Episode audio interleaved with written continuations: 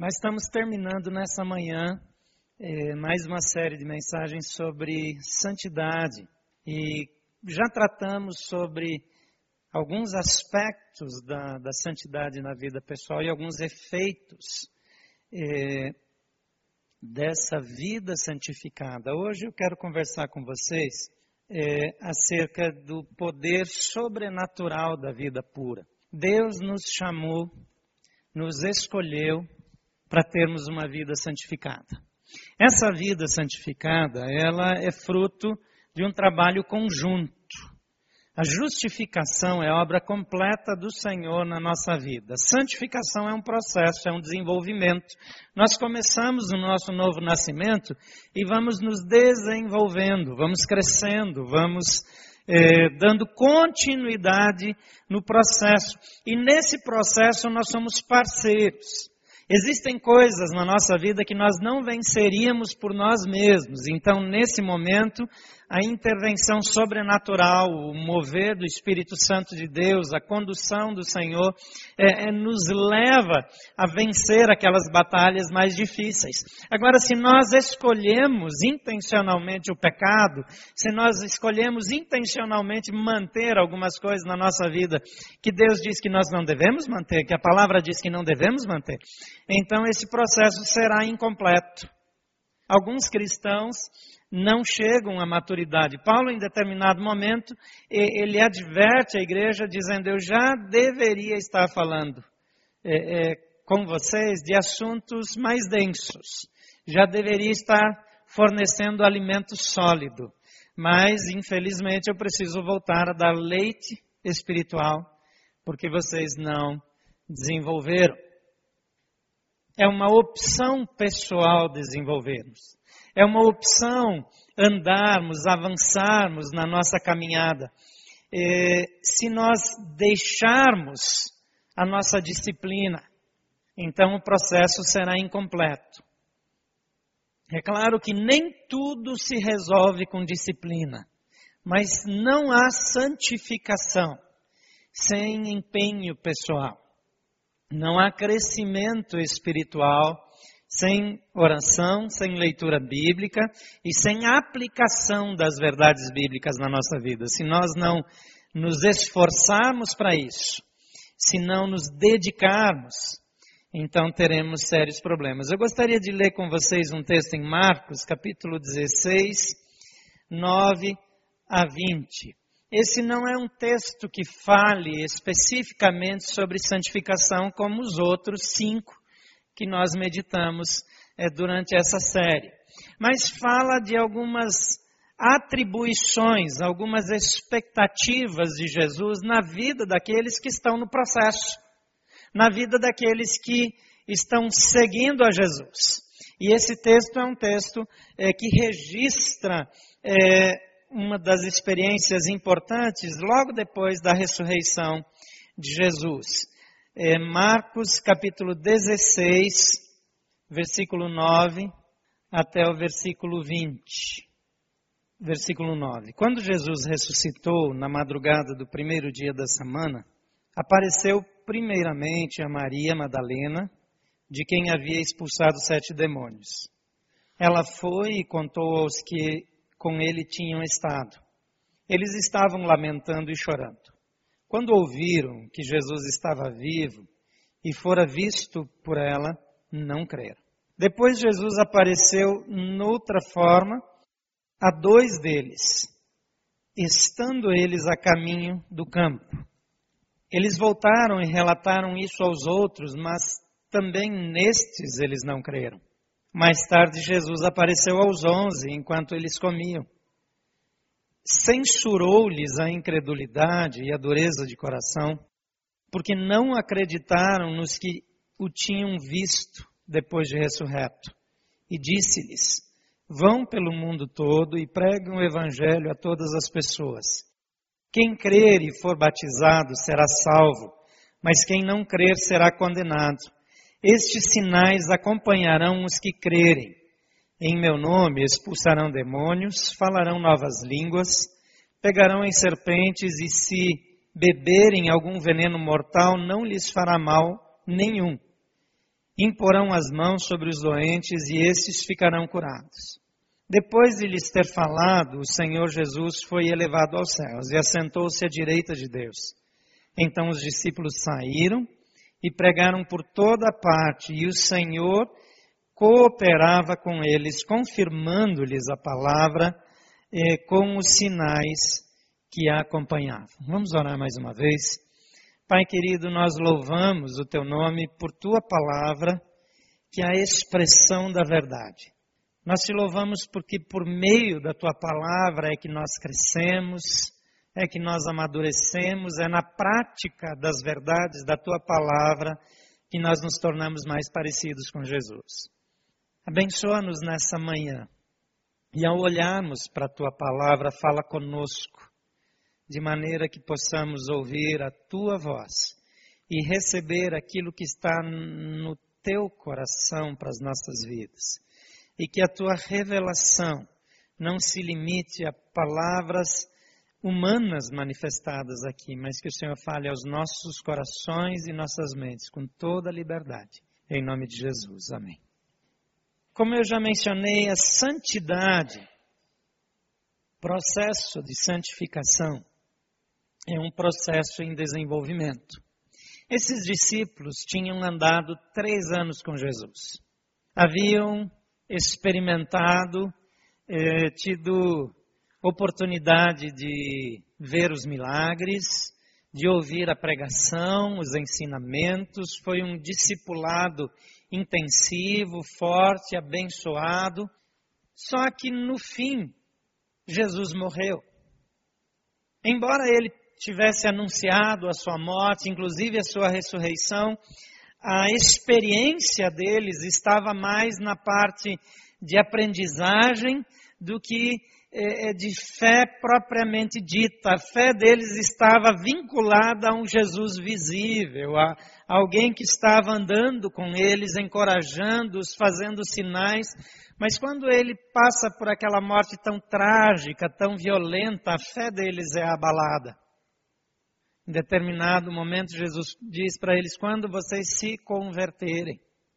Parece que Jesus sabia que eles precisavam passar por um processo de mudança significativa. É claro que eles estavam é, é, num processo bastante adiantado na caminhada, porque tinham estado com o próprio Senhor. Mas agora eles precisam redescobrir como é que funciona esse cristianismo. Eles precisam agora é, é, vivenciar na prática, no dia a dia, aquilo que Jesus ensinou sem que ele esteja fisicamente presente. E Jesus tem expectativas sobre eles, mas quando eles recebem as primeiras notícias da ressurreição, eles não creem. Porque eles não conseguem lembrar ou levar a sério ou não tinham entendido direito o que Jesus estava dizendo quando ele afirmou que morreria e ressuscitaria ao terceiro dia. Quando ele anda com aqueles discípulos no caminho de Emaús, então ele precisa voltar lá no Velho Testamento, explicar as palavras. Lógico que o Novo Testamento ainda não existia, né? Mas ele estava, ele era o Novo Testamento. E ele agora traz toda aquela história de volta para que a mente deles consiga perceber. E quando Jesus desaparece do meio deles, eles dizem: Não estava ardendo o nosso coração? Mas quando eles voltam lá para os discípulos pela segunda vez, eles não creem. Transformação da nossa vida, o processo, é um processo que requer passos, um passo de cada vez. Mas passo a passo nos desenvolvemos. Aprendemos com Jesus, depois a situação, a circunstância muda, nós aplicamos aquelas verdades de novo na nossa vida. Depois de algumas vezes, então nós já nos acostumamos a confiar. Mas os discípulos estavam passando por um processo muito duro. Eles perderam o Senhor. Eles perderam a esperança. Alguns queriam voltar para a sua velha vida, mas Jesus está com eles. E olhando para esse texto, especialmente aqui, versículos 9 a 11, vamos ler mais uma vez, diz aqui: Quando Jesus ressuscitou na madrugada do primeiro dia da semana, apareceu primeiramente a Maria Madalena, de quem havia expulsado sete demônios. Ela foi e contou aos que com ele tinham estado, e eles estavam lamentando e chorando. Quando ouviram que Jesus estava vivo e fora visto por ela, não creram. Maria Madalena, aqui o texto destaca nesse momento que dela foram expulsos sete demônios. Era uma mulher totalmente comprometida com as trevas, dominada. Ela tinha o controle, o controle da vida dela estava nas mãos do inimigo. Mas por causa da presença de Jesus, a vida dela foi limpa, foi purificada. Esse processo de purificação aqui não foi é, um processo paulatino, porque a expulsão de demônios é um ato imediato. Jesus a libertou naquele momento, mas ela passou a segui-lo, ela passou a fazer as coisas do jeito de Jesus, ela assimilou os novos valores e ela tem aqui a revelação, o próprio Senhor aparece a ela. Quando ele aparece para ela, ela vai compartilhar primeiro com aqueles que andaram com Jesus. Quando nós andamos com Jesus, nós somos testemunhas daquilo que ele quer fazer. Quando nós buscamos santidade, quando nós obedecemos às orientações de Jesus, ele se revela a nós. E eu, eu quero dizer aqui que a santidade nos permite testemunhar o amor e o poder de Deus. É o processo de santificação e agora essa busca intencional que traz também para a nossa vida a possibilidade, a realidade de vivenciarmos o poder de Jesus Cristo no nosso dia a dia. Jesus não apareceu para aqueles que não criam, ele não apareceu para aqueles que o crucificaram e, e foi lá provar que ele estava vivo. Ele não usou nada disso, ele apareceu para os seus, porque a fé é gerada com fé. Assim como a paixão espiritual é alimentada por mais paixão espiritual. Quando eu encontro mais pessoas então, pessoas me ajudam a crescer. Quando eu tenho paixão, eu me dedico, eu me debruço na palavra, eu olho para o texto bíblico, eu oro com fervor e eu quero viver essas verdades. Aqui, os discípulos, ainda que com sintomas de incredulidade, são alvo da revelação. A mulher, ainda que o seu passado foi um passado feio, maculado, vinculado com as trevas. Andar com Jesus, mudar de vida, lhe trouxe o grande privilégio de ser uma das primeiras pessoas a ver Jesus, a ver Jesus ressurreto. E Deus tem prazer em partilhar as suas coisas com o seu povo. Quando nós olhamos para o Velho Testamento, os profetas recebiam a comunicação da parte de Deus das coisas que ele iria fazer e levavam essa mensagem ao povo. Deus sempre se revela àqueles que o buscam. Não é uma conquista de performance, mas com certeza precisa ter um coração quebrantado. Quando a Bíblia descreve Davi, descreve um rei Davi pecador, com falhas feias, com problemas seríssimos de caráter. Mas era um homem que tinha prazer em andar com Deus, que tinha prazer em, em gastar tempo pensando em Deus, escrevendo poemas, fazendo música, adorando, celebrando a simplicidade, aquela aquele coração arrependido que voltava atrás, que começava de novo, que dizia: Senhor, eu pequei, que assumia os seus erros, essa busca de uma vida reta, atrai o coração de Deus até os dias de hoje. Aqui nesses versículos que nós lemos, ele apareceu, diz, primeiramente a Maria Madalena. Talvez, se as pessoas daquela época fossem escolher alguém, ou se nós fôssemos escolher alguém digno de receber essa revelação tão preciosa, talvez a gente fizesse uma lista bem diferente daquela que Deus fez. Talvez eu, você, nos achemos indignos, incapazes, não merecedores. Quando a gente pensa assim, a gente está certo. A gente não merece mesmo. A gente é indigno mesmo. Mas por causa da graça de Jesus, Ele nos dignifica. Ele muda a nossa realidade. O nosso valor, Ele faz uma declaração sobre nós. Onde Ele diz que nós somos perfeitamente justos. Onde o pecado já não tem mais o controle de determinar quem nós somos, porque é a presença de Jesus que determina quem nós somos. Em segundo lugar, a santidade atrai a presença e as orientações divinas. Lá em 16, 12 a 14, diz: Depois Jesus apareceu noutra forma a dois deles, estando a caminho do campo, e eles voltaram e relataram isso aos outros, mas também nesses eles não creram.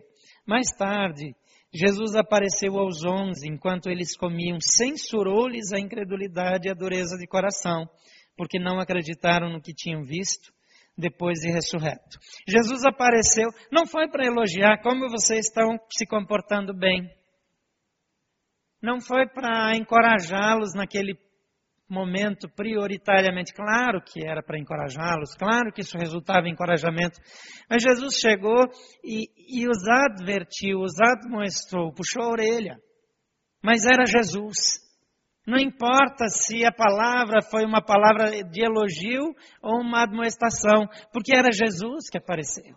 E Jesus não apareceu porque eles eram perfeitos mas apareceu porque eles decidiram se separar do mundo para seguir Jesus. E agora eles precisavam dessa revelação para continuar levando a missão a todos os lugares. De novo, não foi o desempenho deles. De novo, não foi o que eles fizeram, mas é com quem eles andaram, o que eles decidiram, a maneira como eles acolheram a palavra, embora estivessem agora em dúvida, embora eles estivessem agindo com incredulidade, eles eram os filhos de Deus que foram alcançados por Jesus Cristo, eram aqueles que foram treinados para a missão, e esse processo do Senhor na vida deles atraiu, fez com que eles fossem o alvo principal da atenção de Jesus naqueles últimos momentos nesse mundo, antes da sua subida, antes dele voltar aos céus e enviar o seu Espírito. Deus dirige o processo de santidade. Todas as considerações que fizemos nessas seis semanas, elas se resumem em Jesus. Porque é a presença de Jesus, o amor de Jesus, o poder de Jesus. É a nossa decisão. A Bíblia mostra alguns que Jesus disse: Vem e segue-me. E disse: Ah, me deixa primeiro resolver esse assunto, aquele outro, mais aquele outro. Eu comprei um campo, preciso vê-lo. Eu comprei um, umas juntas de boi, eu preciso resolver. Eu tenho que enterrar meu pai, que ainda está vivo, mas esperar ele morrer para enterrar. E aqui, Jesus está falando com aqueles que deixaram tudo e o seguiram. Não existe vida cristã sem deixar aquilo que muitas vezes é importante para nós. Não existe santidade sem que a gente abra mão. Alguns deixaram a sua profissão, alguns deixaram bens, alguns não tinham nada, já eram pobres, mas abandonaram a sua vida, a sua estrutura. E a Bíblia diz que à medida que Jesus os chamava, eles deixavam tudo e seguiam a Jesus. Houve gente voluntária para seguir Jesus. Jesus disse: As aves do céu têm ninho, as raposas têm covas, mas o filho do homem não tem onde repousar a cabeça. Pensa bem, tem um preço a pagar. Jesus disse: Quem quer vir a mim, negue-se a si mesmo, tome a cada dia sua cruz e siga-me. Mas quando eu abro mão, ainda que, como esses discípulos, eu não tenha chegado lá, ainda que tenho dificuldade para crer.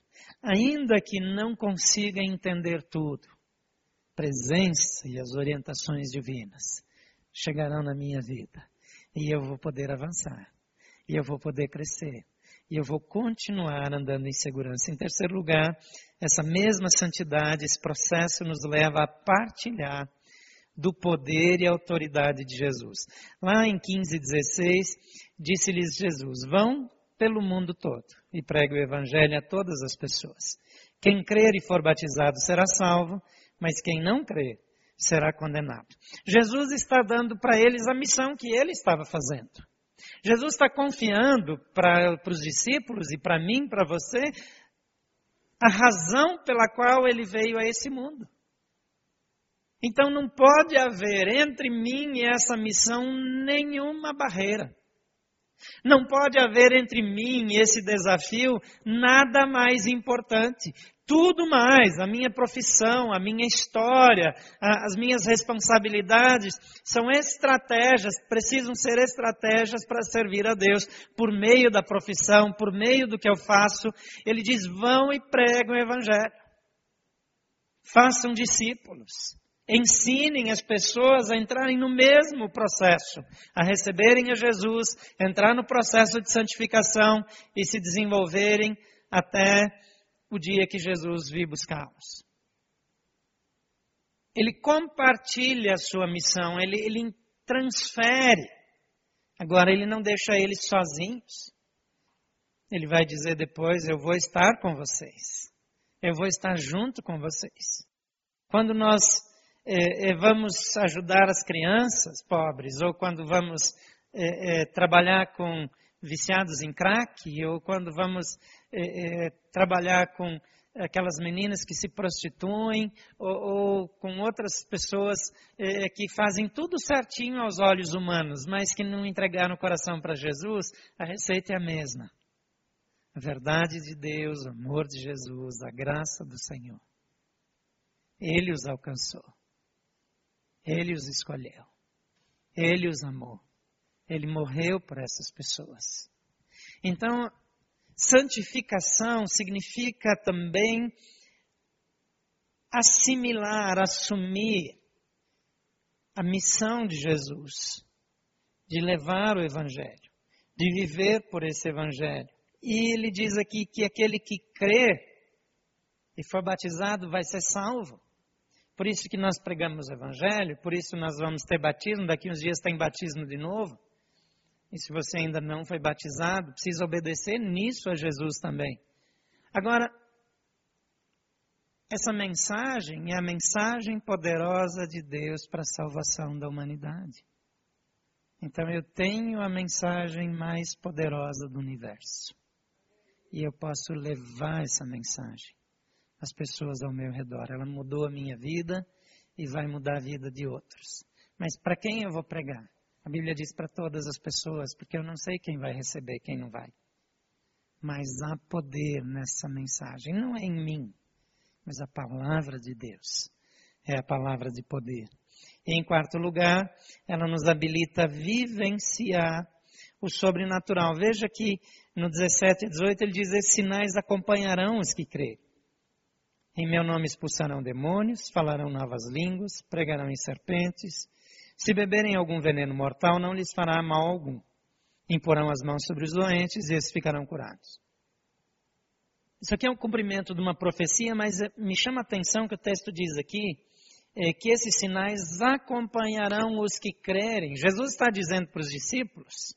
Então, claro que isso valia para os discípulos, mas ele está dizendo aquelas pessoas às quais vocês pregarem, aquelas pessoas com as quais vocês compartilharem essa palavra ao redor do mundo, quando elas crerem, esses sinais as acompanharão. Hoje em dia eu vejo um movimento diferente. Eu vejo o povo de Deus, em grande parte do Brasil e do mundo, perseguindo os sinais. Então, se tem sinais numa igreja, então aquela igreja lota. Daí, se os sinais estão noutra igreja, são mais fortes, eles lotam. Eu estava vendo uma igreja é, é, em São Paulo construir um auditório tão grande é, é que mais de 100 mil pessoas vão para um único culto. Mas dá para assistir esse culto pela televisão. Pregação consiste só de manifestações de poder. A igreja de Jesus não tem o direito de criticar outras igrejas. Uma igreja local não pode ficar criticando as outras pessoas. Mas você acha que por que, que vão 100 mil pessoas para lá toda semana? Num único culto. Não é porque elas estão tão interessadas na palavra ou em levar o evangelho, mas estão seguindo os sinais. Ok. Eu não tenho o direito de julgar se esses sinais são ou não são, se servem ou não servem. Não quero fazer isso. Mas o texto aqui não está dizendo isso. O texto está dizendo que os sinais é que vão seguir aqueles que creem. Os sinais são efeito colateral de uma vida santa num relacionamento com Deus. Os sinais e as maravilhas são efeito e não o motivo de eu ser atraído. Eu preciso ser atraído pela palavra. A chave é a palavra. E toda vez que nós invertemos o processo de Deus, nós erramos. Deus estabelece as coisas na devida ordem. E tudo que não é feito na sequência que Deus determina é imitação, não é original. E se não é original, não serve para gente. Em quinto lugar, a santidade produz fé e produtividade em parceria com o Senhor. No versículo 19 a 20 diz, depois de ter falado, o Senhor Jesus foi elevado aos céus e assentou-se à direita de Deus. Então os discípulos saíram e pregaram por toda parte. E o texto aqui diz assim: O Senhor cooperava com eles, confirmando-lhes a palavra com os sinais que a acompanhavam. Quando nós fazemos o que Deus manda, Deus faz o que Ele promete. Quando nós andamos do jeito que Deus manda, Deus faz tudo o que Ele diz que vai fazer. Agora vamos ser honestos. Se você veio todas as semanas, as seis semanas, você com certeza tem uma lista de ajustes necessários. Eu também tenho alguns. Alguns mais fáceis, alguns mais difíceis. Alguns que dependem totalmente de mim, alguns que eu não dou conta, que eu dependo totalmente de Deus para vencer. Mas o fato é que quando eu ando com Deus, quando eu faço os ajustes e eu obedeço da maneira que Ele quer, eu vivo as verdades da palavra. Sabe por que nós vemos pouco poder nas nossas vidas? Porque nós obedecemos pouco. Que nós escolhemos algumas porções da palavra. Algumas nós queremos, outras não. Nós queremos o compromisso com Deus quando nós estamos enfermos, para que Deus nos cure. Quando nós temos um desafio, até positivo, e, e nós queremos que Deus abençoe no casamento, é, na, na compra do imóvel, no nosso desenvolvimento, no nosso sustento, nos dando um aumento de salário, dando um cargo a mais no trabalho.